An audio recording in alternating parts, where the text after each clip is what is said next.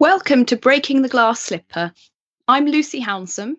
I'm Charlotte Bond. And I'm Megan Lee.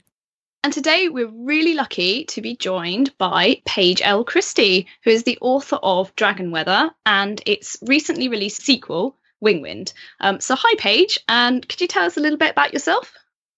Well, hello, ladies. I'm very happy to be here. Um, my name is Paige Christie.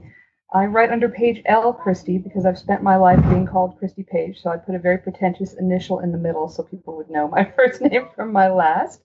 Um, I was raised in a small town in uh, the state of Maine in the United States, and I currently live in the western North Carolina mountains, where I have a art gallery and wine shop, and I'm the executive director of a nonprofit, and I write books, and I have too many cats and too many dogs. So that's me.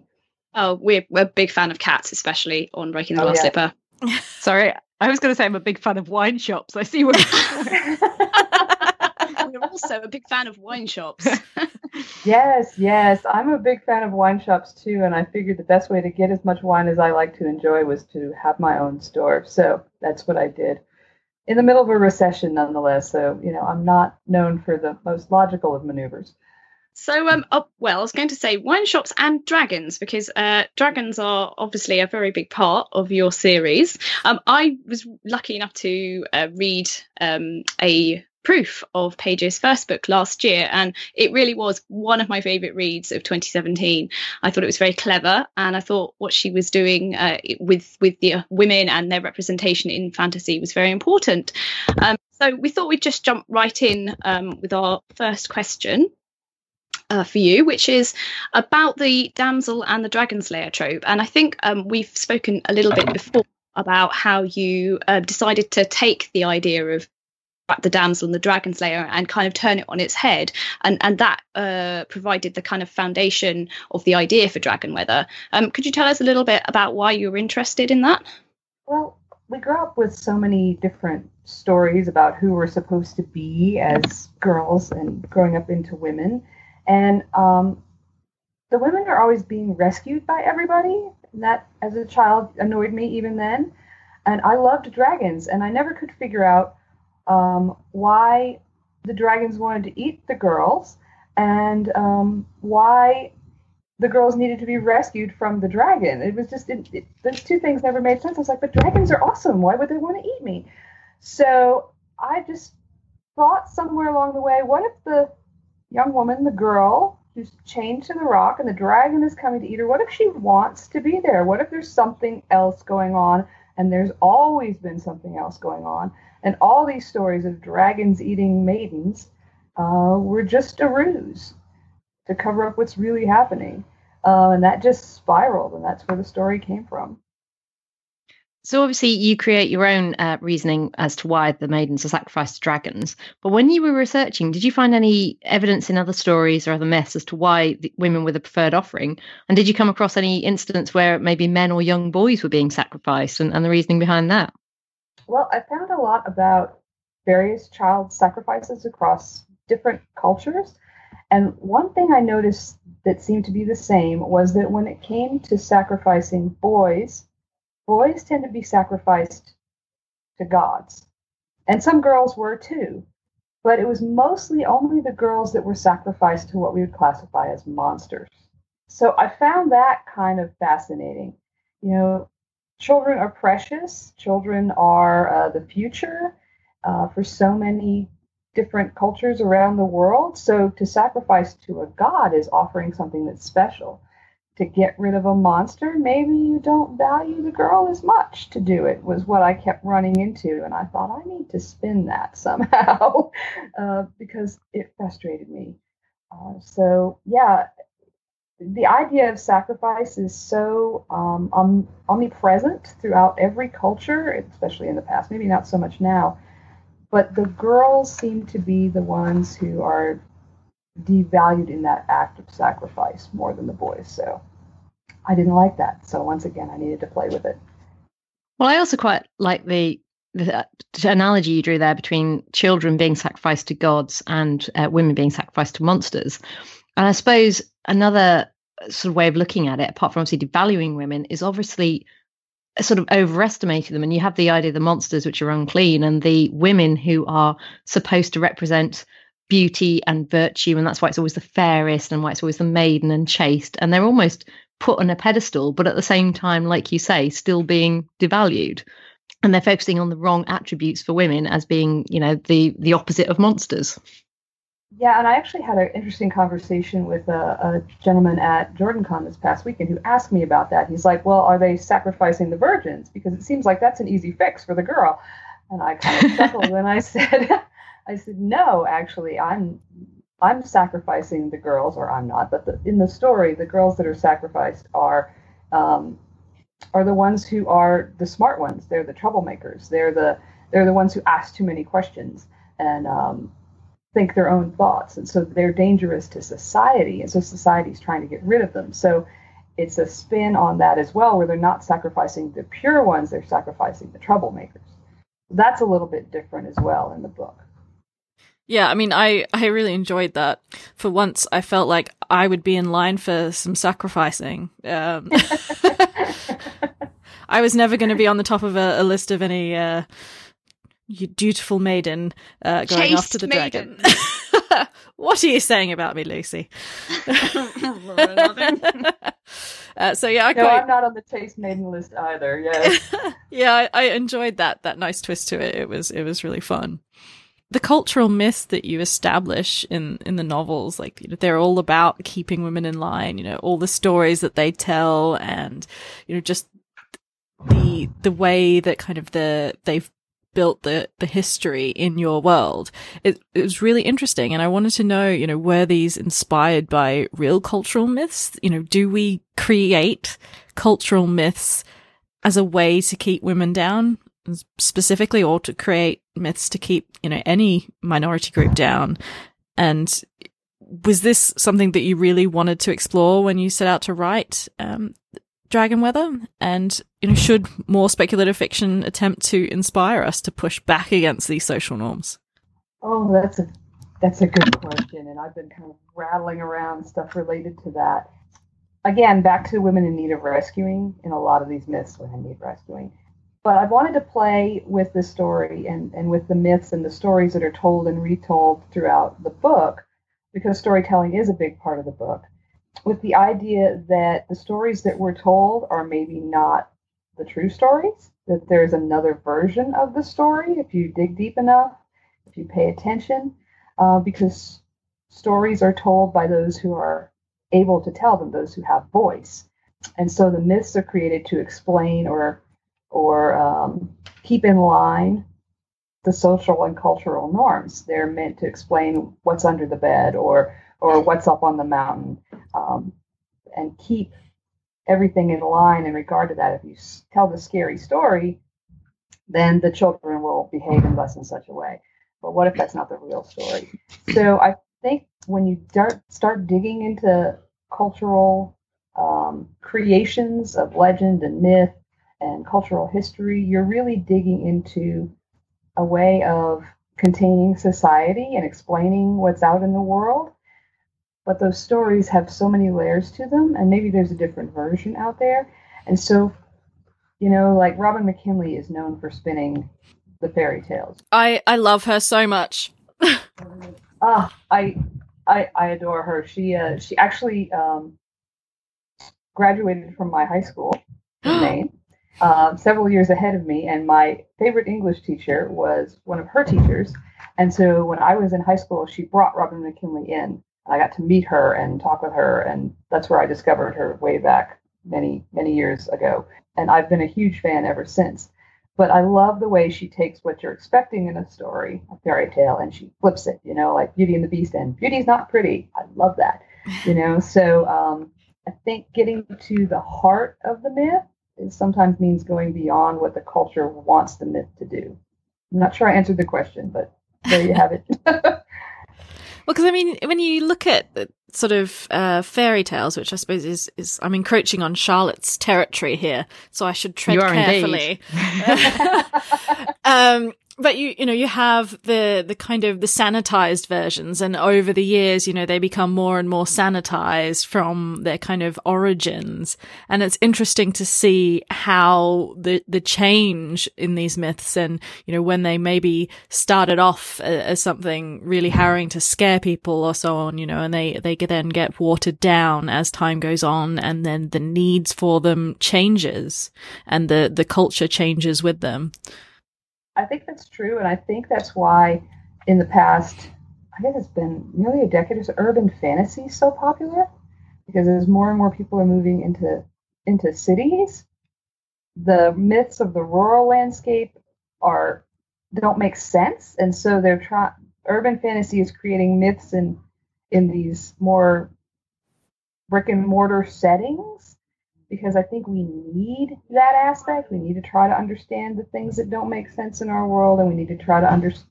We need to look for magic everywhere we are, even though we're we don't necessarily enjoy our everyday logic, our everyday requirements, and doing everything just so in our daily jobs. And the idea that there's something lurking in the in the shadows or in the corner or under the sewer grate, I think really reaches out to people.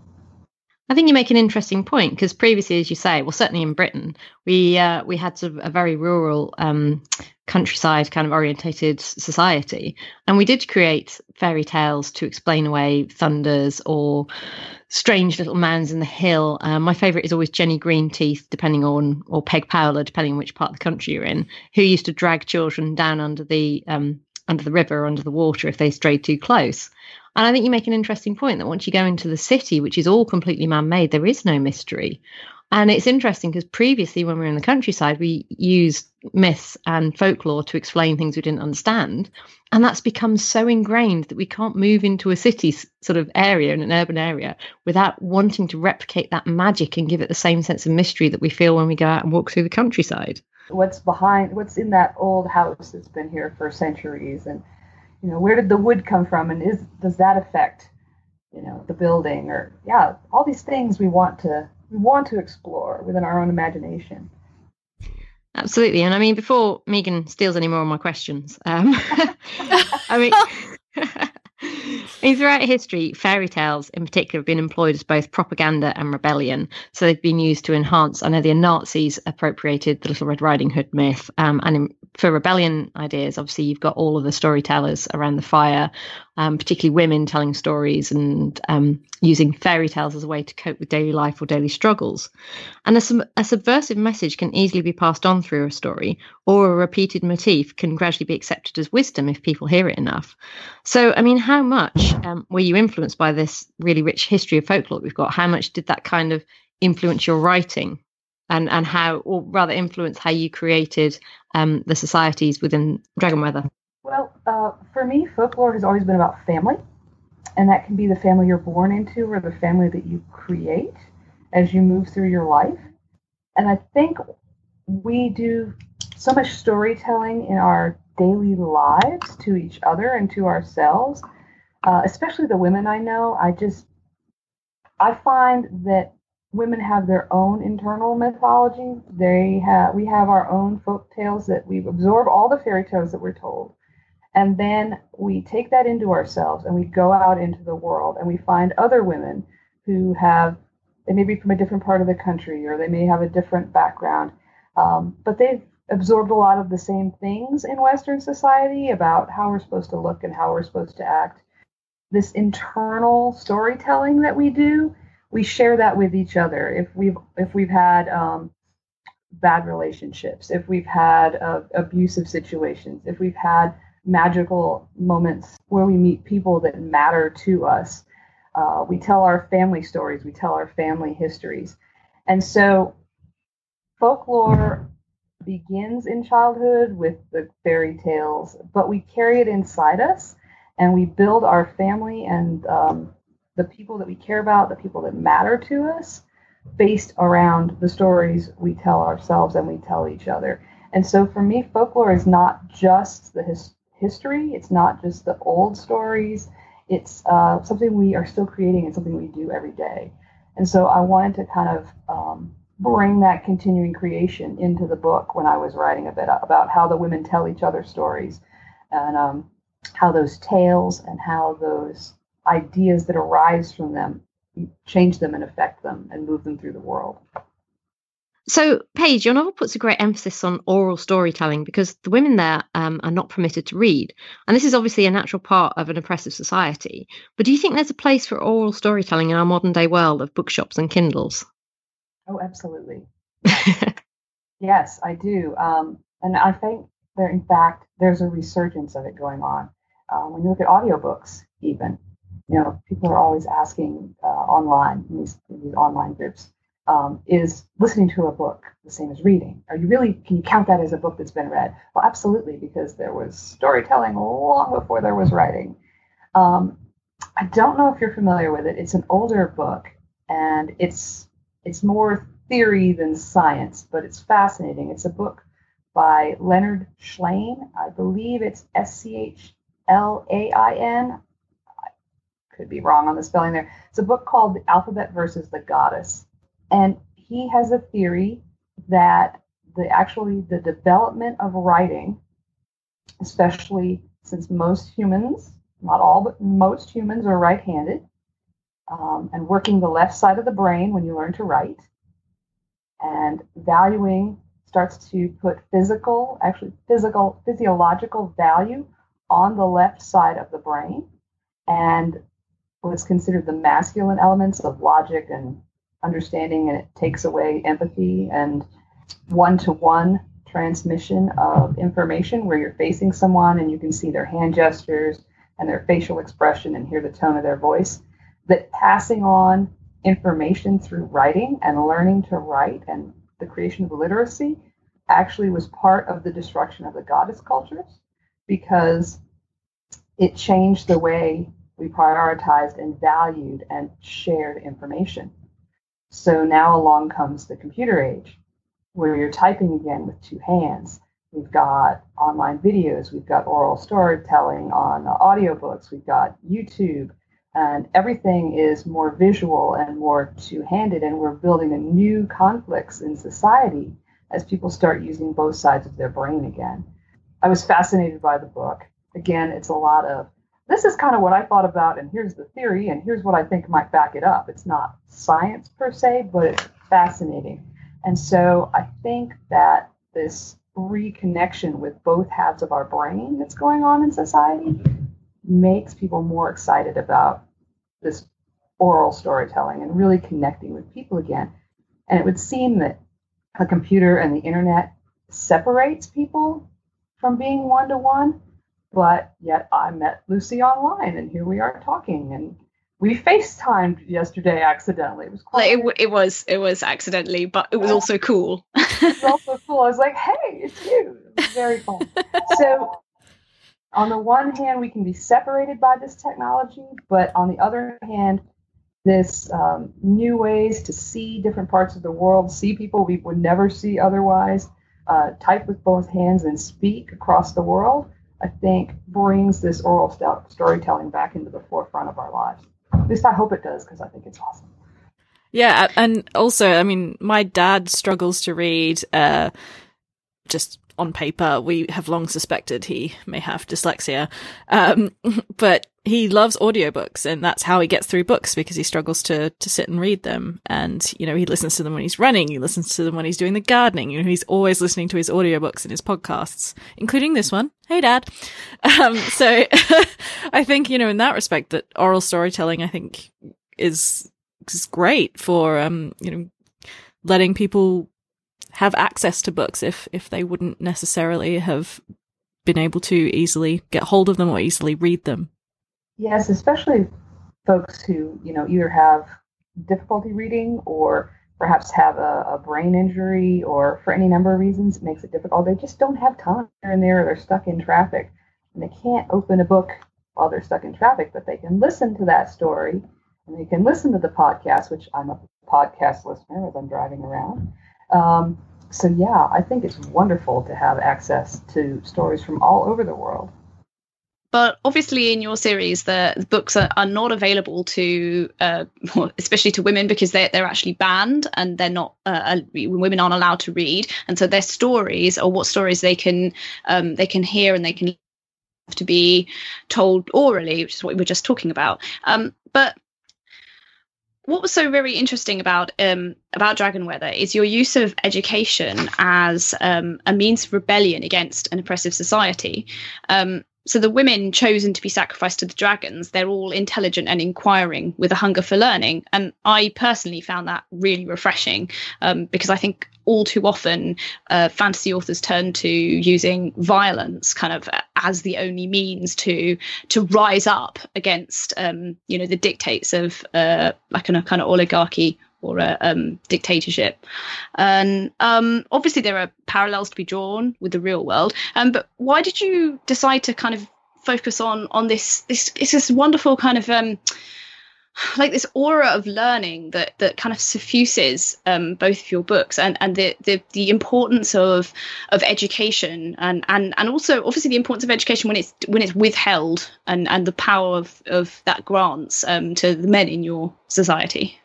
I'm the product um, of an extreme abundance. I've been very lucky of education. I grew up very poor in a small blue collar town. Um, and education was sort of my way out. I, you know, I wanted to know more and I wanted to learn more and I wanted to read and understand. And and so for me, education was freedom. It was uh, freedom for my mind and freedom to think differently and freedom to meet new people and explore how how they saw the world. And so for me, education has always been about freeing my own faculties, you know, on all levels. Um, and I believe in learning on all levels. I believe in learning on a physical level. I do, you know, dance study. I believe I was a a ski instructor for years. I was a photography instructor. You know, I, I really believe that education can happen on from the body to the mind to the spirit, and it, it's freedom. It frees people to explore parts of themselves they otherwise wouldn't, and that confidence that comes with it can free them to take a look at the rest of the world in a new way. The dark side of education is when it becomes indoctrination, which is what happens to the male lead character in the book. Um, he's being educated, he's learning things, but it's for a specific purpose. It's for um, a purpose that uh, forces him into this role in society that uh, the elders, the the enclaves want him to have, and they want him to be a certain way and think a certain way. And so education is very, very powerful no matter which way it goes. It can be this line to uh, escape and expansion and being true to yourself and finding out who you are. It can also be the thing that wraps you into something and you don't even realize it's happening. So I kind of wanted to play with both aspects of it in the books, and you get a you get a little bit of both. Yeah, I think that came across really, really strongly, um, and especially with um, Cloud, your male protagonist in book two, it's actually painful to read because you know you can see how um, how indoctrinated he is and how damaged he's become. It's basically kind of ruined his life, and and um, and as a parallel with your female character Leal, who is so um, enlightened and and made free uh, through the power of learning. Uh, it's just that's I thought that was just done so so beautifully. Um, so I really, really enjoyed actually reading about uh, learning in in fantasy, which is it, just one of those things that really is really missing from fantasy. I think that fantasy has it has a great potential to explore these kinds of um, very big social issues, and all too often it kind of gets swamped by petty battles and and kind of uh, individual acts of heroism you know in a kind of quite you know in, in i suppose in a quite masculine way. Um but i i so i really appreciated this the kind of the way that you've actually just kind of transcended those more kind of obvious tropes and have kind of gone down you know a much more kind of you know interesting path um, and and using education as you know a means to to explore oppression in society well, thank you. It was it was definitely a little bit of a risk to take it that way, and it's part of why I ended up being published through my fabulous small press, Perspective Press, here in North Carolina, because uh, the New York agents were like, "This is good writing, and but there's not enough oomph, and where are the fights?" and and it was not enough Bing Bang Boom, and I don't really like Bing Bang Boom. I have enough of that in my world. It's mm-hmm. on the news. It's on TV. Um, I I want to feel what the characters are feeling when I read. I write what I want to read. I want to I want to find the, the depth and the human connection or the cross human connection or the non human connection if I'm dealing with dragons, but I want to find a way for people to communicate and I want them to feel what I'm writing in their bodies, if that makes any sense. I want it to run right through them because that's what I want to feel when I read. And for me, another sword fight, another, you know, battle doesn't do that. I don't connect to anything there. And so I, I write this more intimate level and I write the things that um, have affected me because for me, education was so vital. And um, the power of the word was so vital. I had this fabulous English teacher in high school who used to bring in the original Star Trek uh, to class and make us watch it. And then we would talk about archetypes you know, and she brought in Wordsworth and she's like, okay, we're going to discuss pantheism and it's like the force, you know. So I got really lucky in my education that I had creative teachers who understood how culture and education connect. And I really wanted to kind of explore that in the books. We had an episode on um, violence and conflict actually quite recently. So uh, I think everything you've been saying is it really resonates quite closely with um, with topics that we we discussed, which is that we were actually struggling to find. Um, I mean, there are plenty of examples of um, of you know books that, uh, and and media that doesn't kind of fall into the trap of just using kind of gratuitous violence book uh, probably does as well because I, I really felt like you know and I, actually it's with when you use violence judiciously the violence is all the more um, kind of uh, unsettling and extreme um, especially with all of your these guys haven't had the pleasure of reading book two but i really found that in in the second book that it really comes through with this you know when you actually have those those violent moments it's like you know actually much more harrowing because you know you don't use it um, from page to page. And i think that's another uh, you know it's another example of, of where we kind of you know, we were saying about uh, traditionally published books that we were all too kind of desensitized by you know hollywood. And its kind of like a, fixture or fixation on um, violent narratives yeah it, it can be really overwhelming to to look out and see like what was the movie that was that john the john wick movies which is like i had to sit back and look at those movies as okay i'm going to watch this for the choreography. I'm gonna put my dancer brain on because then I can just watch the bodies moving and not think about what's actually happening because it's horrific, you know. So I had to I had to pull myself out of that. What was the consequences of the motion that was taking place on the screen and just enjoy whoever had done the choreography because it just it was overwhelming and but I had to separate. I had to separate from the storytelling even in order to to get there. And for me, that was a loss. I was like, oh, you know, so too much violence doesn't work for me. I, I'm also, I'm also a big fan of a little more use. People are going to hate me for this. Everybody's going to hate me for this. Of passive voice in certain places because we're so go go go go go instant gratification action action action in our daily lives and our interactions but sometimes I just want to pull away from that. I want to back up and let things flow a little bit. Let take a slower path into the story. Um, so I do that purposefully, which I know freaks some people out. But for me, it was a way to lead the story in a different direction. Well, I I don't remember um, passive voice slipping into it, uh, and I know that um, Lucy and I were talking about how, as an editor, I read it possibly slightly differently to other people. But I certainly I certainly don't remember the passive voice. I remember um, the first book in particular being very well paced, and as Lucy said, not an overuse of violence, which is really nice. People created their own problems by arguing in words, but also solved them the same way, and, and that's quite refreshing to find in a fantasy novel, and not to have the big set battle scene. Mm, the denouement, the end battle. Yes. Says someone who's written an end battle. Three end Oh. battles, actually.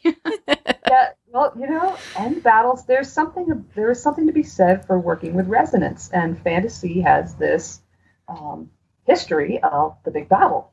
You know, the big battle, and so I'm, I've got two more books in the series, and and one thing I'm struggling with. Uh, I'm actually the third book is mostly written, and I'm just in another draft of it, and it should be to my editor in a few months. But the fourth book, I'm struggling with how far to take, you know, how far to follow the classic mode versus really come at this sideways and do something completely different. And I've got two different options that I'm playing with, and we'll just see what the characters demand. The third book takes you in a totally different direction because one of my characters popped up and said, I need my own book. So, you know, that's how it happens.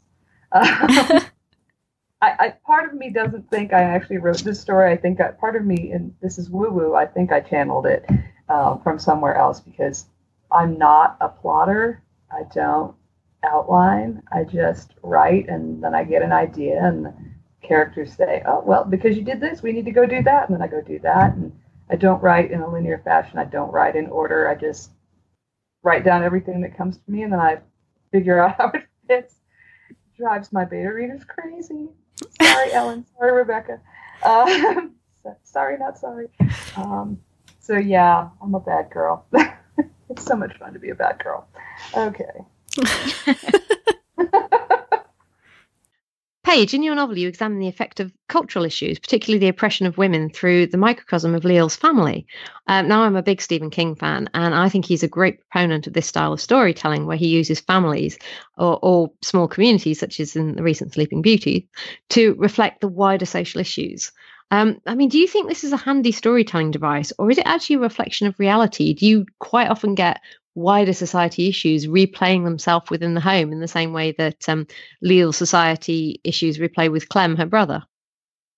Oh yes, and I have to say that yeah, I'm from Maine, so Stephen King. oh yes, But Stephen King, my favorite Stephen King book is Salem's Lot. And part of what I love about Salem's Lot is his use of the town itself as a character in that book and the way he describes the town and how the people interact with the town and not just the buildings but the, the rivers and the mountains. And and he uses the town the town does this the town sees that. And in the town the town is a character. And i love that intimate connection that um, sense of place and how place informs your characters and your people and your connections i'm interested in how the personal and the emotional collide with the social and the public and you can do that on a grand scale you can have newscasts about the Great Plague taking place on the other side of the world or whatever, or you can show the effect of the plague on the family, what happens when the family member gets sick or the neighbor gets sick. And there's much more intimate connection there. So for me, the microcosm storytelling and how your characters, like in Liel's case, she's got this dual conflict going on with her two brothers. One of her brothers just wants to put his head in the sand and pretend nothing ever happened and just go about his business and la la la. And the other one is just filled with rage over what happened to their mother and he takes it out on his sister. And in the background, you've got her father, who you don't really know um, where he falls. Is he angry with her? Is he angry with her mother? Does he side with the brother? Does he back out? He, he sort of can't find. He's supposed to be the head of the family, but he ends up not being in the end. I mean, the way I read it was that the father is the head of the family, um, particularly while Elora is there. But when she goes, it's almost like a turning point for him as well as for the rest of the family because he suddenly yes. Starts to um, disintegrate is the wrong word, but he perhaps disengage is a better word. Um, and I mean, it's a, a, a massive trope of the younger generation coming into their own when the older generation take a step back. And I think you you deal with that very well because you you chart it in a very intimate, personal way that you don't necessarily get in fantasy. So you think about um, Luke Skywalker, for example, um, and his family just die and that's it, and suddenly he's the the only one left. Whereas with this, you've got the transition from um, the father being the main head of the family, and then Clem kind of gradually taking over, and poor old Liel's uh, freedoms and particularly as Lisa was saying earlier, her education just getting slowly eroded away as her brother gets more powerful. Yeah, it's and it's actually a fairly extreme shift because um, he's the youngest of the of the men in the family, and he ends up leaping to the head of the family. Um, well, not leaping, but finding himself there through his own actions and choices, and and um, so it's it's not the older brother that takes over; it's the younger brother, and so it's this it's this shift. It's almost like skipping skipping over the generation that should take over and into the next. So it's this very traumatic thing that happens within the family. Well, like you say, Clem kind of works his his way to the top because he personifies the whole idea of the the society that they live within. Mm-hmm. Um, and I mean, I think you've balanced it really well. You've got the microcosm when you've got obviously Liel going out into society and meeting Gari and everything like that. But you've also got a very personal narrative in the form of Liel within her family itself. I mean, obviously, I don't know how the how the books read going forward, but which do you think is is more powerful? Sort of examining them in a, a micro society of itself, or within the personal on a very very personal level through a main protagonist, or do you think a mixture is the way to go in all cases? I think for me, um, I find the more intimate storytelling to be more powerful, but I don't think there's one right way to do it. I think um, I try to make it work on both levels. I try to make it work on the greater cultural level and just have things reflected in different layers throughout the book.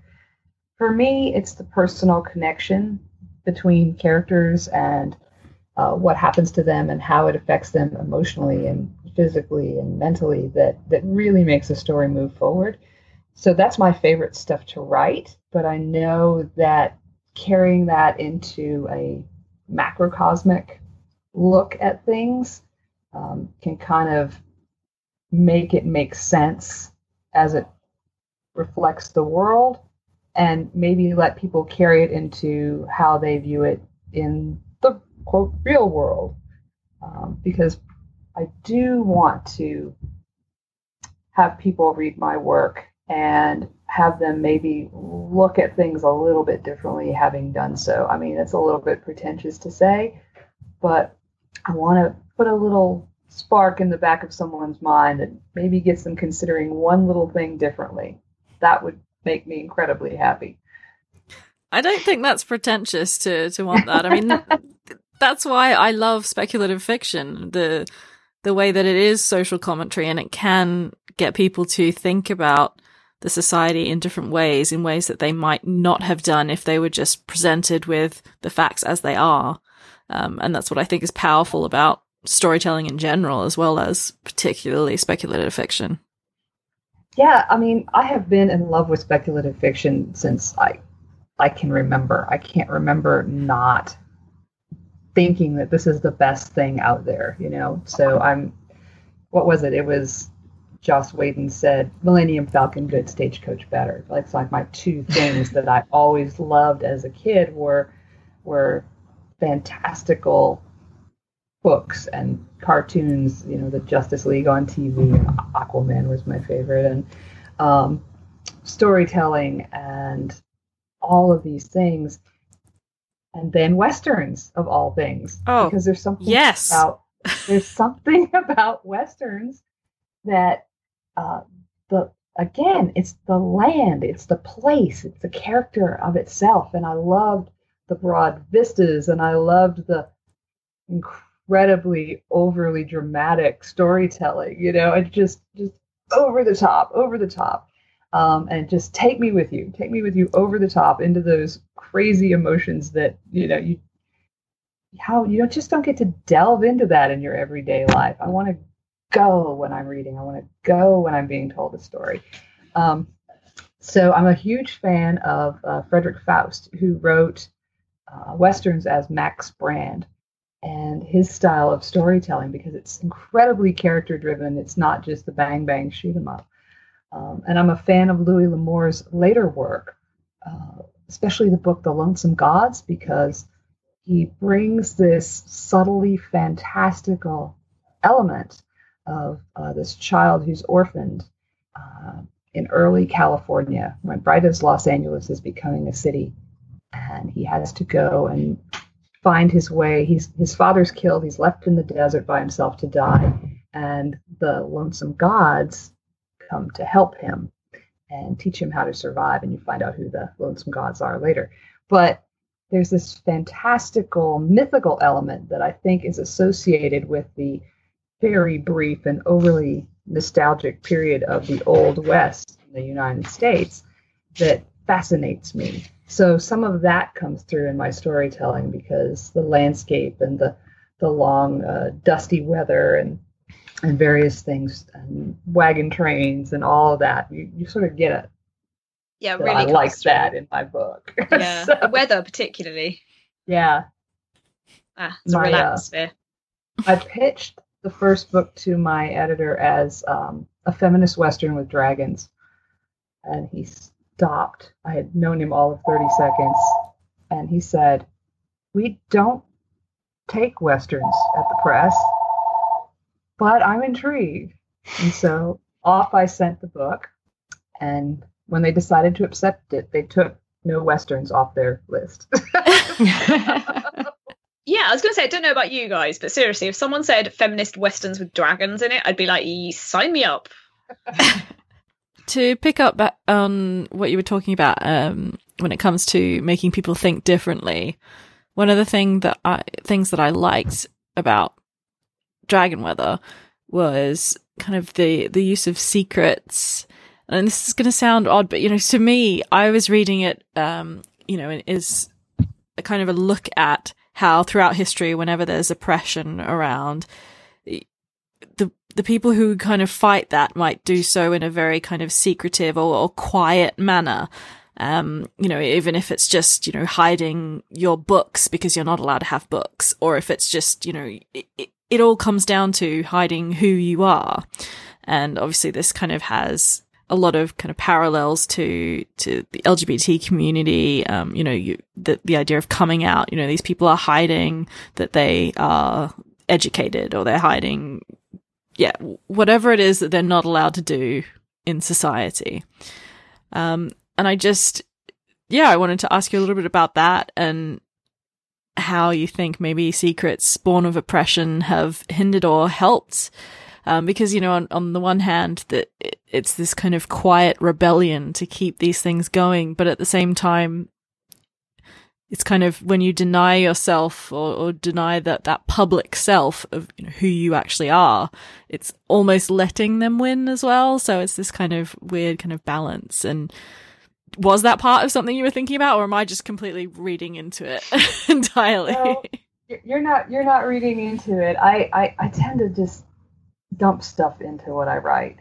So a lot of that is there and part of that is um, I have a lot of friends who are uh, from minority communities or involved in um, activities or hobbies that put them outside the social norm. And or they study things that put them outside the social norm and some of it has even put them in danger to do so. So i have this affinity for people who work behind the scenes work um, to share knowledge, work to spread knowledge. Women have always done this. Women have always, always done this. Women make the whole world go. They, women, we do. Uh, and to deny that is a form of insanity. But we've always been the ones that hold social fabric together. We're the storytellers. We're the, the keepers of of knowledge. We we understand the, the importance of connection and my most intense conversations are with women, truly. They, you know, we laugh, we cry. It doesn't matter if we've known each other five minutes or, you know, 40 years. We, the way women interact, the way women support each other. And I think that when, as a minority or a person who's been through a lot of pain in their life, a lot of times you feel like you're alone, like nobody else understands what's going on out there. And then you find that one person that you connect with, and you find the person that that person is connected to, and it's all happening in the background, and all of a sudden you're not alone. Um, so that can be very powerful. And it's the loss of that publicly breaks my heart. I, I don't I don't like the idea that people have to hide who they are and what they feel and who they love and um, you know what their heritage is. It, it frustrates me to no end. But on the other hand, I want those people to know that there are other people out there who support them and understand and will connect, and that it's not all bad. And so the book kind of plays with that. But they keep finding each other. People keep finding each other despite the oppression, despite what they're forced to not be, find on some level a way to be themselves. And we all wish for more, with, you know. So, you know, what's she wishing for when she's chained to that rock? You know, it's the other reason, totally aside, or taking this in a different direction, that I love the con circuit. I love places um, where I see people being exactly who they want to be, even if it's for two days or four days they're dressed how they want to dress. They've got the hair and makeup, or they don't. Uh, but they're talking to people who love the same things they do, and they and they're exploring what it would be like if I could be this character, if I could really be who I want to be every day, or the three people I want to be in a weekend. And I love to watch that. I always have. I love to watch people just come alive with the joy of who they would be every day if they could. And I think creating those spaces for people is vital. So more cons. Anyway. Total aside. Much of the uh, oppressive themes in your novel are inspired by history. Um, are there any forms of female rebellion that you'd like to see explored in fantasy? Um, and how else do you think that you know women could fight back uh, or be seen to be fighting back on the written page? Oh, I love this question. you know, I think women should fight back on every level. I want to see um, more women storytellers. I want to see women um, writers. I want to see women in leadership position. I especially would like to see women in re- leadership positions in fantasy, in religion, in a religion where it has not been corrupted, where the religion itself has not been corrupted and is a force in the world for whatever change or good or motion needs to happen, but without being the big bad. Um, a lot of times, religion, is, you know, in our everyday world, has religion does a lot of good, but religion is blamed for a lot of evil. And I would like to see a female headed church or sect or something that is strong and educated and smart and um, armed if necessary, but not as a primary feature of their power, and able to take on anything that comes, whether it's an army or social disruption or a uh, natural disaster. I would love to see something that from women that is strength and spirit and education in one place that is the leading society in a world that's that's a big dream of mine. So I, I would love to see that. Um, I would love to see, you know, just more women diving into writing this kind of stuff. I would think one women, women can one way women can fight back on the page is by writing. We as women writers just keep telling our stories, keep telling the things that matter and talking about the issues that matter to us I mean, you guys are fighting every day on the page and off the page with this podcast, and I appreciate the heck out of it as a listener on the other end. So, women fighting on the page by stories that are told about them on the page, and women fighting on the page by writing these kind of things. That's what I'd like to see. We'd like to say a huge thank you to Paige L. Christie for joining us tonight. We've established that feminist westerns are where it's at, how women are the bearers of knowledge, the conveyors of stories, and are stronger when they support each other. We would all love to see female strength, spirit, and education coming together to form a social narrative for the future. Thank you for listening to another episode of Breaking the Glass Slipper. Hello, Megan's dad.